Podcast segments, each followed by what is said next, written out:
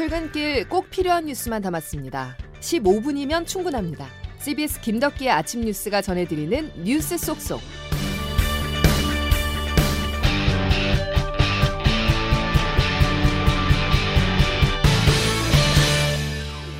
여러분 안녕하십니까? 12월 16일 김덕기 아침 뉴스입니다.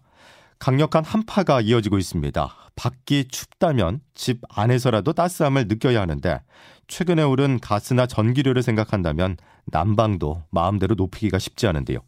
정부는 내년도 공공요금을 적어도 두 배는 올려야 적자를 줄일 수 있다고 보고 있습니다. 첫 소식 윤철원 기자가 보도합니다. 정부가 한국전력공사와 한국가스공사의 누적 적자를 해소하기 위해서는 내년에 전기 가스 요금을 두 배 가까이 올려야 한다고 추산했습니다. 이창양 산업통상자원부 장관은 어제 국회 산업통상자원 중소벤처기업위원회 전체 회의에 출석해 전기요금 인상 요인이 킬로와트 시당 50원 정도 형성됐다고 밝혔습니다. 올해 인상분 19.3원의 2.7배에 달합니다. 산업부는 가스요금 인상안도 내놨습니다. 한국가스공사의 누적 미수금 조기 회수를 위해선 내년에 가스요금을 메가줄당 최소 8.4원에서 최대 10.4원까지 올려야 한다는 겁니다. 정부는 올해 이미 가스 요금을 4차례에 걸쳐 5.47원 올렸는데 내년에는 올해 인상분보다 최대 1.9배 오르는 셈입니다. 만약 인상안이 현실화되면 4인 가구 기준 월평균 전기 가스 요금은 2만 1,041원이 오르게 됩니다. 다만 정부는 요금 인상안이 자체 시뮬레이션 결과로 확정된 사안은 아니라는 입장입니다. 서민들의 에너지 비용 부담이 가중될 수밖에 없는 만큼 정부의 인상안이 실제로 얼마나 반영될지 관심입니다. CBS 뉴스 윤철원입니다. 윤석열 대통령이 직접 주요 정책 방향을 국민 앞에 설명했습니다. 정부의 최우선 과제로 물가를 꼽으며 노동과 교육, 연금 개혁에 나서겠다는 점도 밝혔는데요. 대체로 이전 정부와 반대로 가겠다는 점을 명확하게 드러냈습니다. 장규석 기자입니다. 윤석열 대통령이 직접 나선 국정과제 점검회의 생중계는 예정된 100분보다 1시간이나 더 진행됐고 윤 대통령은 내년 집권 2년차 노동과 교육, 연금 등 3대 분야에 대한 강한 개혁 드라이브를 예고했습니다. 인기 없는 일이지만 회피하지 않고 반드시 우리가 해내야 합니다. 연장 근로 시간을 주 단위에서 월 단위, 분기 단위로 확대하는 노동 개혁안을 놓고는 정쟁으로 가선 안 된다고 강조했고 정치도 망하고 우리 경제도 망하게 된다고 저는 생각합니다. 건강보험은 다시 정의롭게 만들겠다며 문재인 정부의 건보 확대 정책을 비판하기도 했습니다. 어떤 분은 뭐 소위 의료 쇼핑이라고 그래서 1년에 병원을 수천 번을 다니신 분이 있습니다. 부동산 관련 세금 정상화를 거론하며 전 정부 시기 집값 폭등 문제도 지적했습니다. 여러 개혁 과제들이 논의됐지만 국민들은 당장의 고물가가 더 걱정이었고 저희 4인 가족이 먹을 거리들 뭐 고기나 달걀, 과일 같은 거 몇 가지만 집어도 정말 20만 원이 훌쩍 넘어갑니다. 정부는 물가 안정을 모든 정책의 최우선 순위에 두겠다고 강조했습니다. 장바구니 물가, 민생 물가부터 안정시켜야 되겠다. 그러나 추경호 부총리는 경제는 내년이 지금보다 더 어려울 것이라며 민생과 관련해서는 내년에도 쉽지 않은 상황이 펼쳐질 것임을 예고했습니다. CBS 뉴스 장규석입니다. 국정과제 점검회의에서 부동산 대책도 나왔습니다. 한 주 한 주 시간이 지날 때마다 역대 최대 하락폭을 보이는 집값을 막기 위해서 다주택자에게 최고 12%의 무거운 취득세를 물리는 걸 완화하는 방안이 거론됐는데요. 그런데 나라 밖에선 우리나라의 부동산 가격이 더 떨어질 거란 경고가 나왔습니다. 이 내용은 워싱턴에서 권민철 특파원이 취재했습니다. IMF가 펴낸 보고서 제목은 아시아 태평양 지역의 주택시장 안정과 경제성입니다. 아태 지역 주택 시장을 주목한 건 변동성이 크고 특히 코로나19로 호황을 누린 때문입니다. 거품이 빠지고 주택담보대출 금리가 올라 주택 시장이 타격을 받을 걸로 본 겁니다. 우선 아태 지역 11개 주요국의 주택 가격 상승을 보면 뉴질랜드가 지난해 말 기준 2년 사이 가장 높은 35% 폭등했습니다. 다음으로 호주 23%, 우리나라는 18%로 3위였습니다. 수요 공급 요소와 저금리 정책이 가격 급등을 촉진했다고 분석했습니다. 문제는 앞으로입니다. 작년 말 기준으로 1년 뒤 주택 가격 성장을 예측해보니 뉴질랜드는 코로나 초기 대비 20%포인트 하락할 걸로 나왔습니다. 우리나라와 호주는 각 10%포인트 하락할 걸로 전망됐습니다. IMF는 금리 인상 추세를 감안하면 하락폭은 더 커질 걸로 예측했습니다. 특히 이번 조사가 금리가 낮았던 작년 4분기 통계를 기초로 한 것이라 주택가격 하방 위험은 더욱 가중될 걸로 봤습니다. IMF는 주택 경기 침체는 국가 경제와 가계에 타격을 주는 만큼 정책 위반자들에게 위험을 대비하도록 보고서를 펴냈다고 설명했습니다. 워싱턴에서 CBS 뉴스 권민철입니다. 이처럼 큰 위기가 오기 전에 행정부뿐 아니라 입법부도 대책을 마련해야 하는데요. 지금의 국회 상황을 본다면 기대하기가 어렵습니다. 최종 연장 시한이라던 어제도 내년도 예산안 처리를 하지 못했습니다. 벼랑 끝 협상만 이어가고 있는 정치권 소식은 황영찬 기자가 보도합니다. 국민의힘은 내년도 예산안과 관련해 김진표 국회의장의 최종 중재안에 대한 수용 여부 결론을 보류하겠다고 밝혔습니다. 법인세율 1%포인트 인하 등을 골자로 한 김의장 중재안이 미처 담지 못한 6, 7개 쟁점을 야당과 마저 논의한 뒤 결론을 내겠다는 겁니다. 지역사랑 화폐 증액, 공공임대주택 확대 등이 여야 의견이 다른 쟁점 사안들입니다. 국민의힘 주호영 원내대표입니다.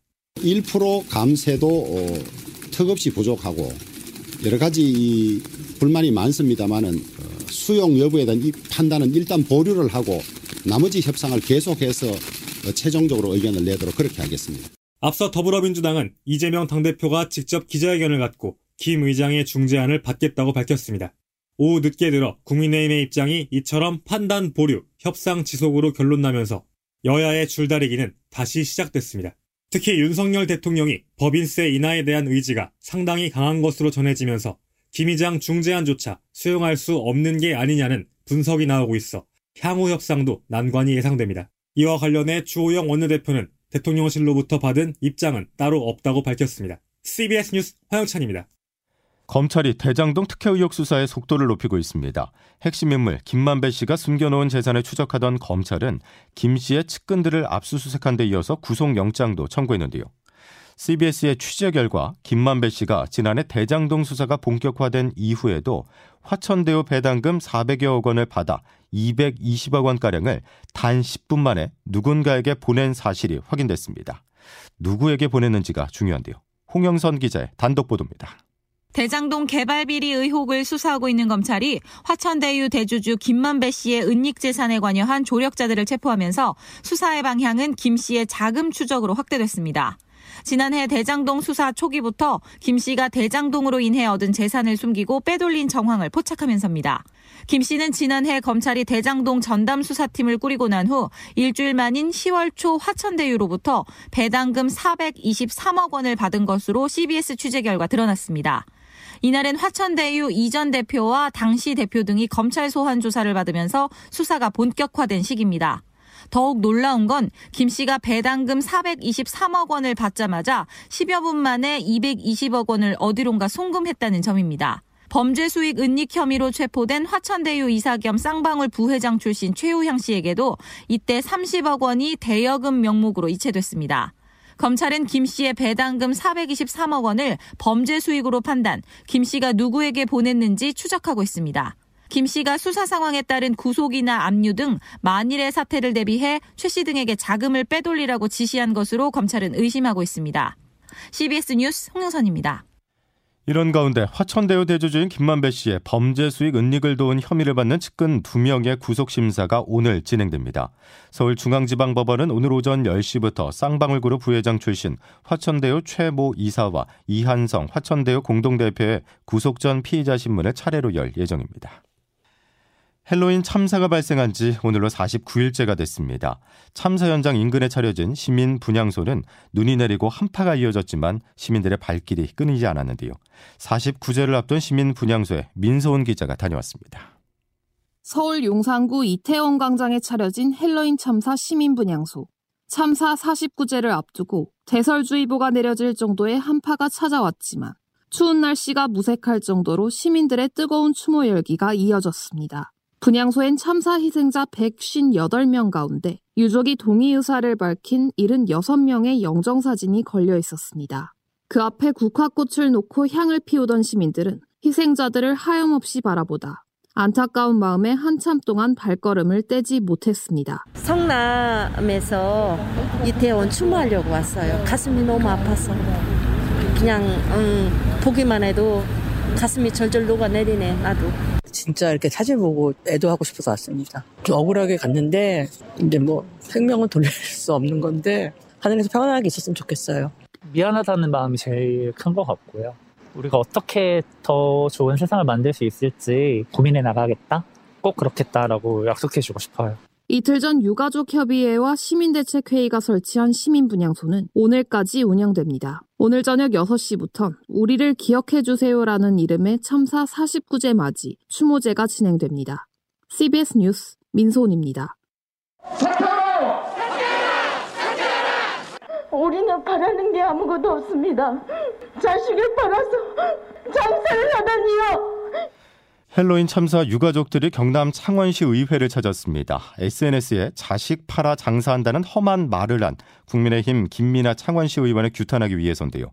김 의원의 의원직 박탈을 요구했습니다. 그러면서 정치권과 온라인에 2차 가해가 넘쳐난다면서 멈춰줄 것을 호소했는데요.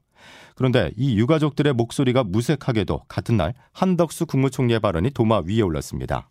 본인이 필요에 따른 어, 생각이 좀 더 굳건하고 치료를 받겠다 좀 이런 생각들이 더 강했으면 좋지 않았을까. 참사 생존자였던 고등학생의 극단적 선택에 대해서 적극적인 치료를 받지 않은 탓으로 돌렸다는 지적인데요. 총리실은 해명 자료를 통해 안타까운 마음을 표현했을 뿐 비극의 책임을 개인에게 돌리거나 국가의 책무를 벗으려는 의도가 아니었다고 밝혔습니다. 다음 소식입니다. 주말을 앞두고 영화 소식 하나 전해드리겠습니다.